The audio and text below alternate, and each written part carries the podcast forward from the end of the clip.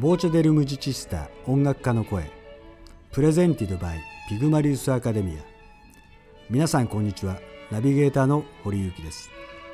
この番組は東京小石川にある老舗弦楽器専門店文教楽器と一般社団法人ピグマリウスアカデミアが主催するライブ配信コンサートの録音と出演アーティストのインタビューをお楽しみいただける音声コンテンツです。ボーチェデルムチチスタはイタリア語で音楽家の声を意味しています。現在コロナ禍で思うように音楽活動ができませんが音楽家はより良い音楽を紡ぎ出そうと日々研鑽を重ねています。ボーチェデルムジチスタでは文教楽器とゆかりのある音楽家の今を伝えるべくオンラインコンサートを無料で皆様にお届けしております。エピソード2の出演アーティストはバイオリニストの岸本穂香さん林修雅さんのお二人です。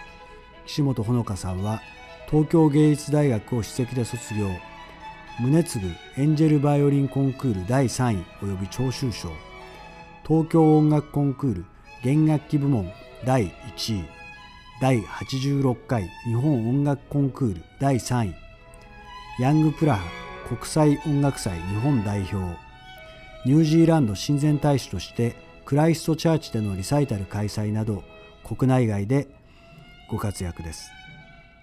林修雅さんは全日本学生音楽コンクール大阪大会小学校の部第2位全国大会横浜市民賞受賞同大会中学の部奨励賞高校の部第2位など幼少期より数々のコンクールでの受賞経験のほか現在では TBS オールスター感謝祭テレビ朝日題名のない音楽会など有名テレビ番組でご活躍です。またお二人は弦楽四重奏団ホノカルテットのファーストバイオリンセカンドバイオリンとして共演されています。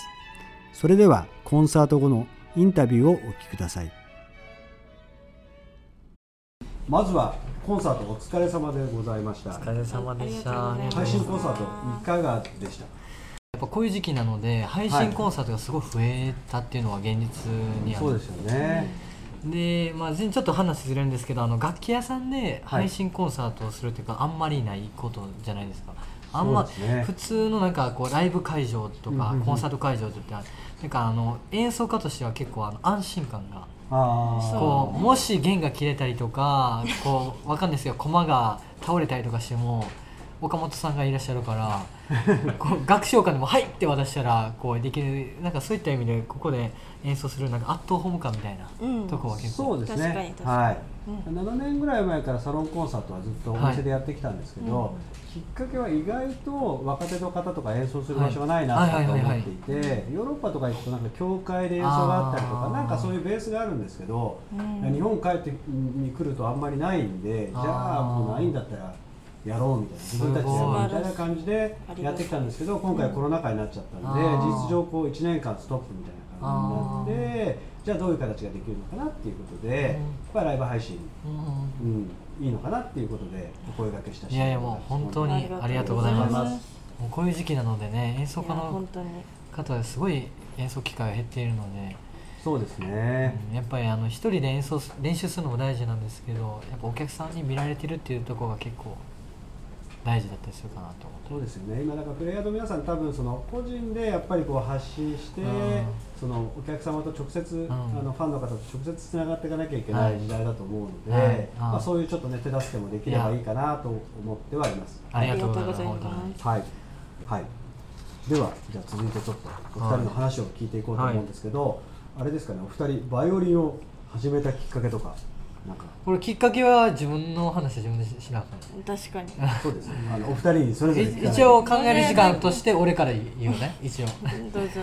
僕はあの両親があの2人とも音楽をやっていてはいはい。でお父さんはバンドマンをやっていたんですで本当にもう結構いい年までこう音楽家を目指していてはい。売れないバンドマンやってで、まあ、そういったのもあっていろんな音楽が今はそれで音楽関係の仕事についていてこうちっちゃい時からコンサートとかはい。音楽家の人とご飯食べたりとかすることが多かったのと。あとはあの母親があの自宅であのピアノの先生をしているんですね。はい。でそれであの家にピアノがあってはい。で2人とも音楽が好きってことでトイザらスにちっちゃい時に2歳か3歳ぐらいの時に行った時に、まあ、大体みんなトミカとかはい。こうなんかアンパンマンとか買う時にあの僕の家は音楽家やったのであの楽器を買ってもらったんですね。でその時に与えたの与えられたのがキティちゃんのはい。ボタンを押したら勝手に音が鳴るっていうすごい可愛らしいのをこう遊んでたら習いたいって言ったのでもう今ここまで来ました。それじゃあ覚えてらっしゃるんですねいや覚えてないのでこの話信じるか信じないかはあなた次第です。そうですよね。いやだからん本当本当のところわかんないですけどでも、はい、表上はこうなっております。でもあれですよねやっぱこう専門的にやろうっていうのは結構やっぱり違うじゃないですか、はいはい。そのあたりはどういくつぐらいで意識してとか努力をやっぱりしなきゃいけないと思いますしね。でもやっぱ小学校中学校の時が一番僕はしんどくてはい。っていうのもやっぱみんなこう学校終わったらこうみんなで鬼ごっこしようぜとか言ってそうですよね。こうみんな運動場駆け回る時に家に帰ってきなさいと、うんうんうんえーあ明日レッスンがあるので、い。そんなあの鬼ごっこしてる場合じゃない。うんうん。っていうとこはもう結構しん辛かったのとあとこうは今だから言えるんですけどもう母親の目を盗んで、はい。い、かにゲームをするかっていうあそういう技だけがすごい身についていったのは覚えてます。なるほどね。はいでもまあでも小学校中学生の時は一番しんどかったですね。ーそうですよね。で私どもこういう仕事するようになって、やっぱりこあう専門家目指してらっしゃる小学校中学生高校生大学生の皆さん。たくさん練習時間すごいじゃないですか。僕たちが過ごしてきた学生生活とは全く違うんで、うん。まあ、いつも頭が下がるというか。え堀さんは何か音楽されてたんですか？あ僕はただ聞いたりとかそれ好きで、なんかちょっとこうギター趣味でやったり、へー。そんな程度なんですけど、まあなんか縁があってこの世界なんですごい。その音楽家をこう専門で目指す人っていうのはいつもねすごいなと年齢関わらずもあうすごいなと思ってるんですよ。ー今日もね配信する前にねちっちゃいお子さんとこうおお母さんがこう来て一緒にやってるの見て、あとねさっきあの配信の前にはい。なんかテレビを見て中学に会いに来ましたって言ってきたへえおなんか子連れのバイオリンをやってるみたいな。すごいそしたらなんかセブシックっていうねちっちゃい本あを見てはい。サインしてくださいみたいな。でもそそういうのを見るとなんかやっててよかったなとか思ったりもしますけど。まあでもそその見た時に小学校の時お母さんもこまあ、お母さんもお母さんでやしちっちゃい子もちっちゃい子で大変なんやろうなとか思いながら今日は見ていましたね。そうですね、めっちゃ喋る。よめっちゃ喋った。じゃあ次は岸本さんにやってしましょういや全然あのもう本当に私はあのもう本当になんていうの修学みたいにこうき貴族っぽい家庭ではないんですけど なんかその貴族全然両親はあの全然音楽は全くやってなくってあそうなんや。でまあそのまあ母親があのたまたま近くにバイオリン教室を見つけたっていうだけうん。でへー。私はそこでなぜか弾きたいって言ったらしくってそこに連れて行かれてというかまず連れられてでそこ,、うん、そこに通い始めたっていうのがまあすごい。だから本当に超普通のなんか始め方というかやっぱお母様はやっぱりバイオリンお好きだったんですか？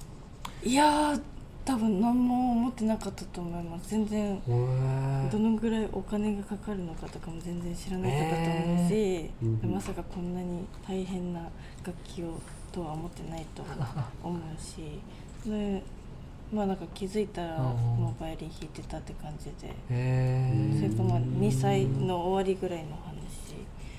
ーあでも結構早い。大体早い早いと思う。3歳過ぎそうですよね。ぐらいからうん。始める人うそうそうへえ鈴木メソードで始めあました。ー。うん。広告入りました。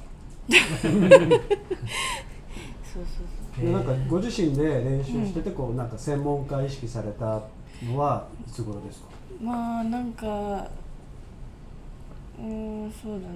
えっ、となん小学校4年生ぐらいの時になんかとあるきっかけで、はい。東京にあの先生を紹介してくださった方が岡山にいらっしゃって、で岡山たあそう私岡山出身なんですけどで東京、まあ、通うとなると4時間かかるからまあそのちょっとどうしようかなって思ってたんですけど、うん。あんまちょっと一回行ってみようってことで行ってみて、まあね、なんかなんていうのもうなんか都会都会の先生のこうなんか岡山だからね。そうプロっぽいなんかプロっぽい。ちょっと なんかそのなんか素晴らしいレッスンを受けてうんでまあ私は全然あの東京に出てくる気なんかさらさらなかったんですけどなんかあのー入試あの音音楽高校はい。の入試とかでこうあのスケールとかあのクロイツェルとか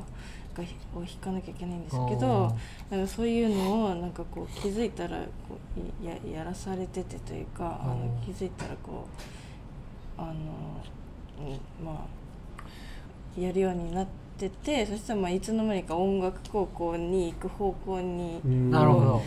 なんか自然と向かって、っていう感じです。だからその時岡山に住んでたのでそんなにそのバイオリンやってる子がいなかったのでどのぐらいのレベルだったら入れるのかとか全然分かってないままなんかその東京の先生のところに月1回通っててでまあその本当に全然受かる気もダメ元で受けたら受か受かったので、まあ、東京に出てくることになったっていう感じです、ね、あーじゃあもうから自然とも。まあうん。うん。まあ、自分の職業としてやっていくのだろうなっていううん感じです、上京されたのはまあ、高校生入る時うんです結構だから自然な流れ。全然うんそう。なんかこれといって決めてというかもうこう自然なそうあの全然両親は何も言ってなかったから。でも意外と多いかもわかんないですね。芸大生でも、うん僕はバイオリニストになるんだとかうん。音楽家で行くんだって意外と決めてない。は少ないかもわかんない。うん。じゃああれですか。お二人が一緒に音楽活動をするようにきっかけをちょっとああそうですよね。はい。僕たちがまず出会ったのがその東京芸術大学っていうはいはい。大学で、はい。ででなんかある本番でたまたま寄せ集めの本番で一緒に弾くことがあってそこで仲良くしていてそしたらあのなんだっけそれ。これはルポン国際音楽音楽祭っていうあのベルリンフィルの樫本さんがはいはい。あの主催されている姫路の音楽祭があるんですよ。へえでそれに一緒にで出演させてもらった時にこう出会って仲良くなったっていうのがまずその出会いなんですけど、うんそこからあの芸大は必修でそのソロのあのレッスンもあるんですけど、はい。室内楽もやらないといけなくて。まあ、いわゆるカルテット。カルテット。みんなで演奏するっていうのを取らないと卒業できないっていう時に、2年3年生4年生って必必修なんですけど、うんうん。僕2年生のた時に単位落としちゃったんですよ。そしたら何が起こるかっていうと2年生3年生4年生でこう弾ける時代が変わっていくんですね。うんうんうんだんだんこうあの新しい時代の方に寄っていけるんでみんなは早くこうベートーベンから抜け出してブラームスとか弾きたいっていう子がいて、そしたら僕落としたから周りに一緒に弾いてくれる人がいなくてどうしようかってなった時にほのかが4つとか3つ上なんではい。でみんな他のメンバーも陰性とかだったんですね、はい。そしたらもう全部一周回ってて、はい。どのジャンルでも弾いていいっていうことで、一緒にちょっと僕の単位のために組んでくれへんっていうのがきっかけであこの「ホノカルテット」っていうのができたんですね。あでだからその授業で組んでてたまたまそのコンクールがそのいわゆるココイチカレーの社長さんの宗次さんはい。が名古屋でコンクールされてるんですね。はい。あのうんカルテット2年に1回か。はい。でそれによかったら出てみようかって言ったらあの3位に入賞できて、はい。っていうところからなんかいろんなお仕事をいただくっていうのでうん。今4年目になってますね、現在でもこのカルテット活動はい。活動活動してうんて、であの世界三大コンクールって自分で言うのもあれなんですけど大阪国際室内楽コンクールっていうのがあって、はいはいで見事あの126組の中から10組に選ばれました。でちょうどこれこのこれが出る頃にかな5月の半ばぐらいにそはい。のコンクールがあって、うんうんでもしそれで入賞できたらいいねっていうところで今頑張ってそれに向かってあの練習してるというところですねそれぞれの活動もあると思うんですけど、はいはい。室内楽の活動ってどんな意味をお二人に持ってらっしゃうるわー結構深い。あ深いですね。深い。結構ディープなところに。なんだろうね。ゆる。いやでもねあのー割と芸大に入る時ってソロの曲を、まあ、うんうん。もちろんそうなんですけど、いわゆるコンチェルト一人で弾くはい。曲ばっかりなので、うんうん。なんでしょうか相手がどういう演奏しているから僕はこういうふうに弾こうとか、仲間と演奏するこの楽しさうんうんうんみたいなところの根本にあるのを僕カルテットが結構学んだんですよね。でこのカルテを組むことによってまあこうほのかがどういうふうにまあ弾きたいんだろうとかこうこうなんでしょうあの言葉じゃなくても音で会話ができるようになってくるというか、そのなんかこうそういう何でしょうね言葉で表現できない部分とかこうなんやろなんかそういったのをカルテットで学んだことってこう僕あのテレビ見てくださった方もいると思うんですけど、うんうん。ポップスの方もやってるんですけど、はい。は意外とそれも結構大事で相手がどういうことを求めてるのかっていう能力で結構大事でだからこういうふうに弾いてほしいんだとか、うんうんうん。とっていう耳ができたのは僕カルテット組んでからですね、結構、あーなるほど。やっぱり結構なんか専門家目指すとソリスト教育みたいなのが強いまあそうですよね。うん。でこう合奏の喜びっていうのをこういうこう室内楽の中で見出していくっていう感じはいですよはい。ね。はい、うん。そうです素晴らしいですよね。いやうんどうほのかそうね。室内楽まあセカンドが俺やからあんまり楽しくないから いやでもなんかたい楽しい。ちょっと否定して。あああうんいやいや何をこう忘れちゃったじゃん。ごめん。室内楽でもなんか最初は楽しいでさなんかできるけどなんかもう長く続けるのってうん。本当に大変で。わ。なんかはいすいません。まあ何でも継続するのって大変だと思うんですけどやっぱ楽しいだけじゃできないなってう思うんですけどなんかなんだろうなんかこうまあ、なんだろうな、まあ、仲良くなればなその相手のこと知れば知るほど、まあ、うんいいとこ見えるしでも悪いところもすごく見えてそうねそれに対してどうやって向き合っていくかうん。みたいなのも、なんかもううん。全部がその音に出ちゃうので、はいはい。はい特にそれがカルテットはもう本当に顕著に出るなっていう感じでね。まあなんか。まあそれ本当に人間味があって面白いなって思う部分なんですけどそうね。うん、なんかまあまあだからそのなんだろうこううん本当に楽しいだけじゃなくて機嫌が悪くなる時もあるんですけど 僕はないんですけどね。まあはいそのなんていうのそのまあ長く一緒にいるとやっぱその機嫌が今日はちょっと悪いんだろうなっていうのを多分3人は察知してくれるしまあ、そのそういった意味ではみあのすごいこう楽というかまあ、身を任せられる。僕だからカルテットあちょっと脱線したけど、カルテット組むことによってどはい。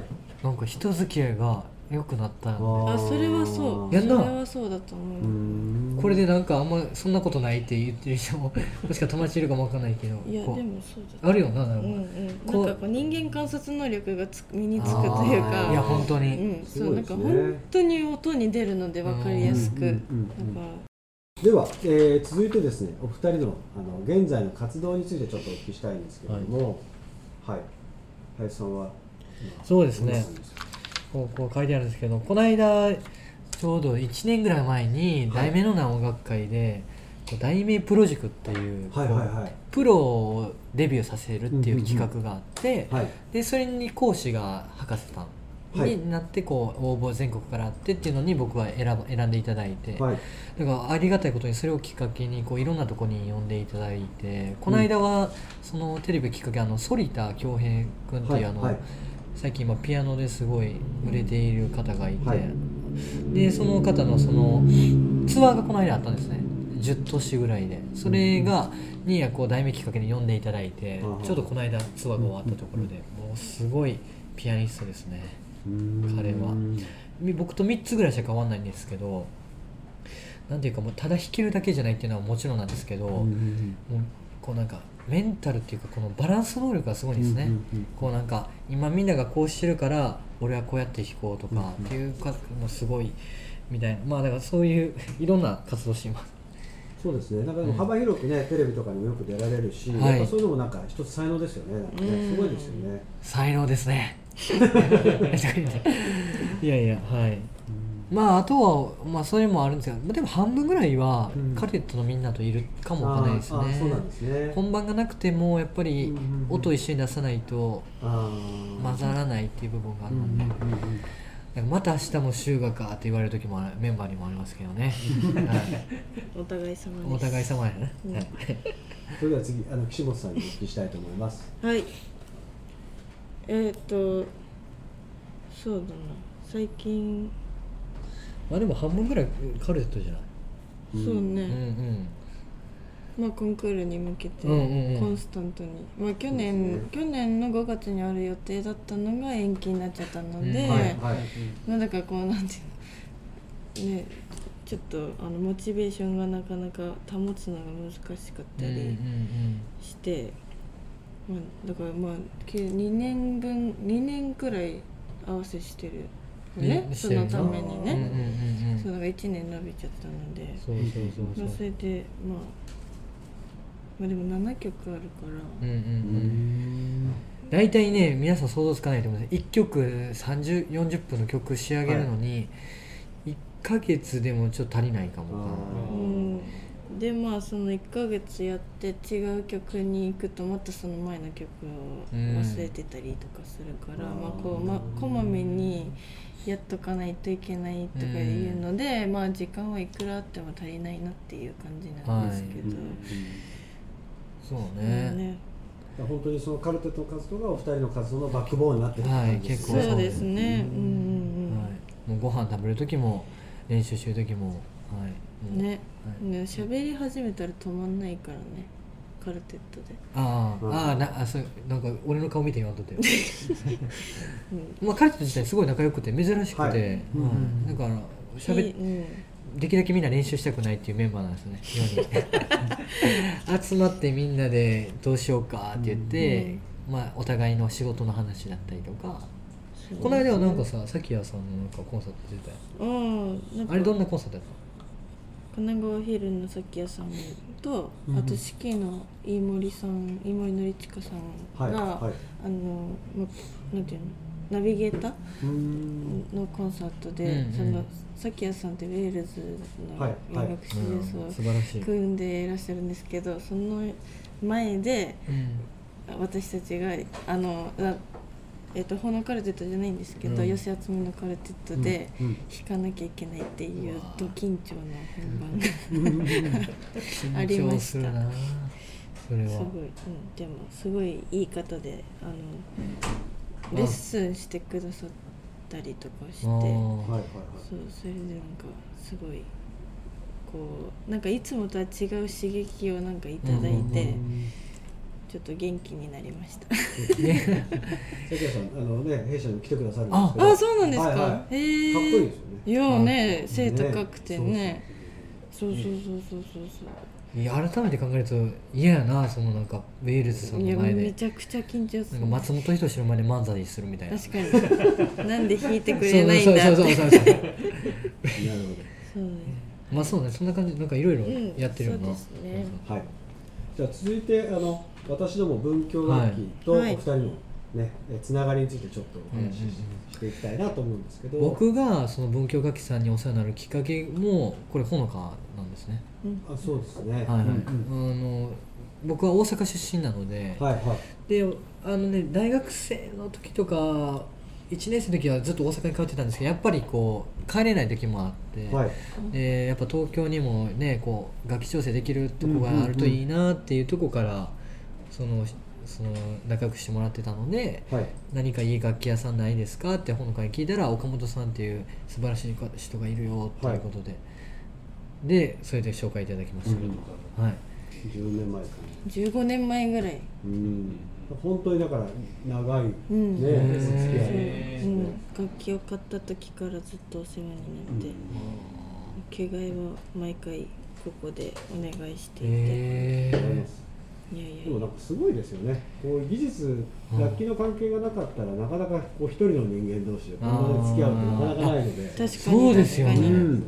やっぱり演奏シーンとかその、ね、季節によってちょっと変化があったりすると、うんうん。多分あのお二人とものあの出したい音みたいなのが出てないなみたいなのがあってそれを、ね。はい、いつも調整してこう楽器が甘い音が出るようにしてるっていうのはいや本当にいつも調整した後でもここはちょっとって言ったらすぐこうね調整してくださるので、うん。結構目の前でしかスターケアが素ねありがたいです本当に。ぜひ皆さん楽器に困ったら仏教楽器さんに ぜひ。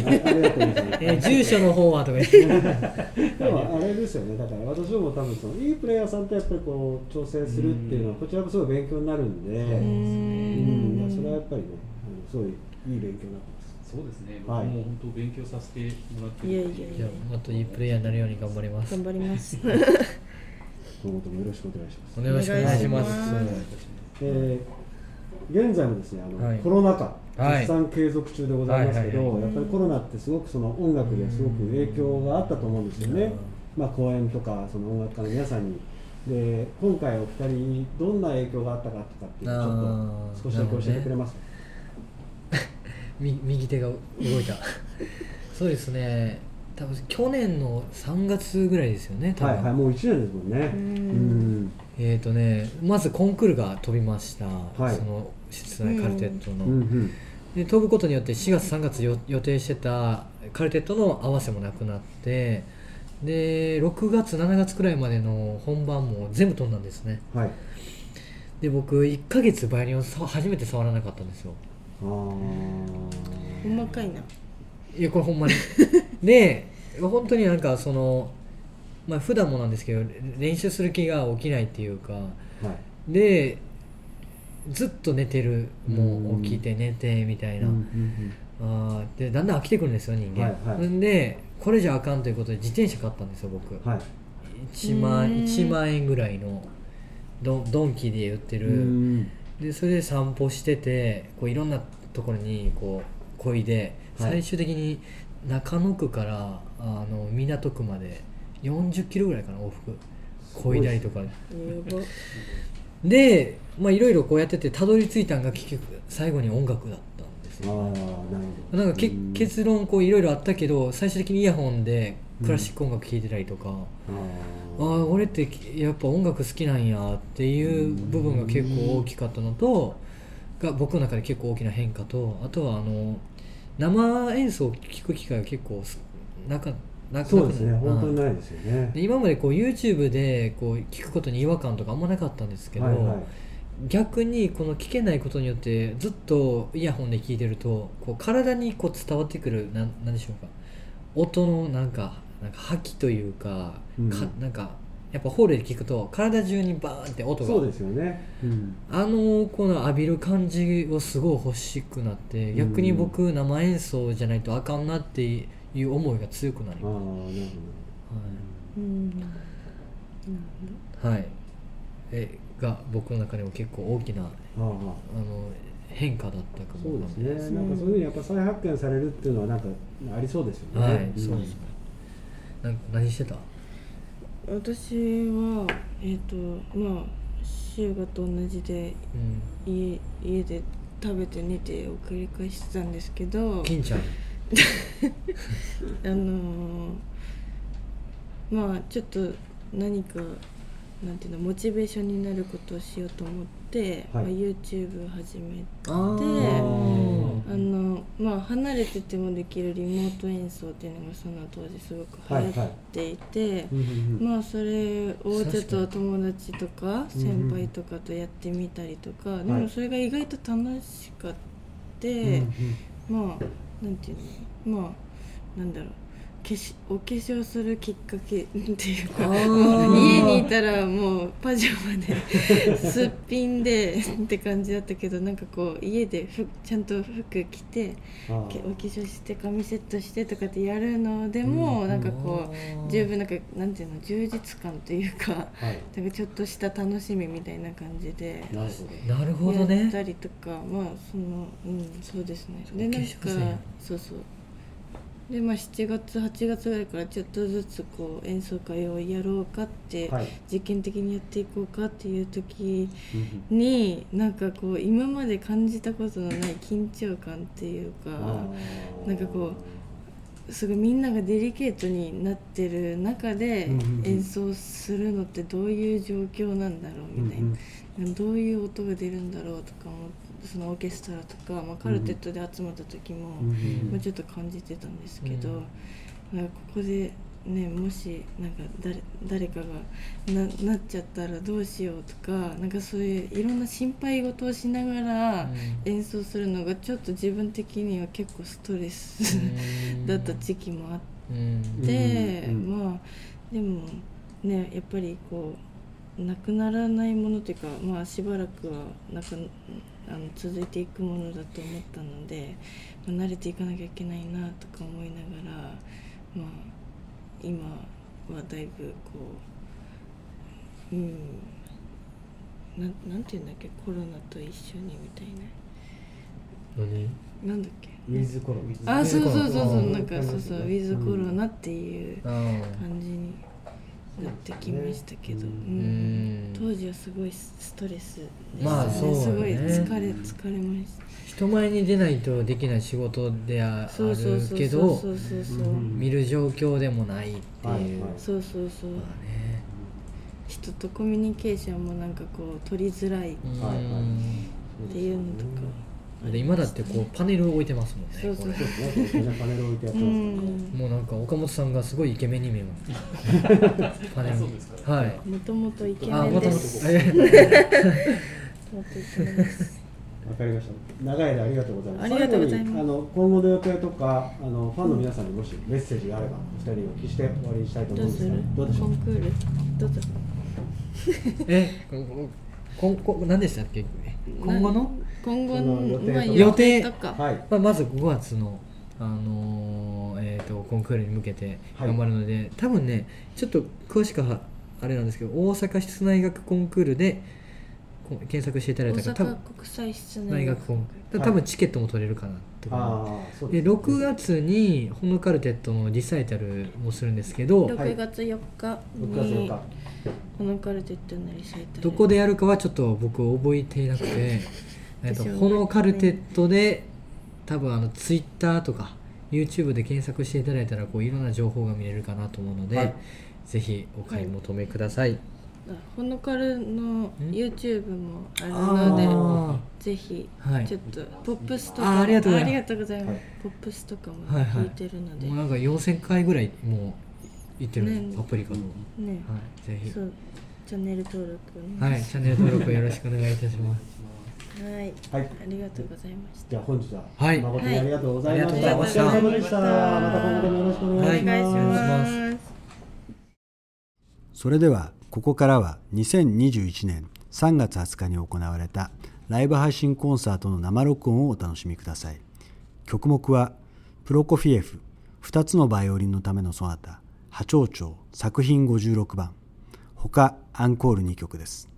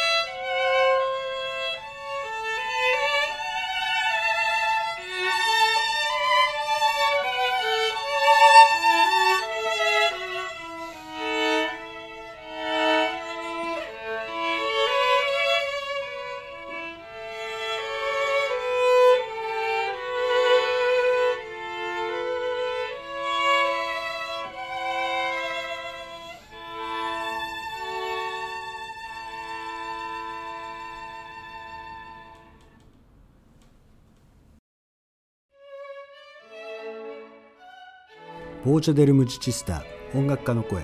ここまでの放送は質の高いオーケストラ教育と楽器をみんなにピグマリウスアカデミアがお送りいたしました。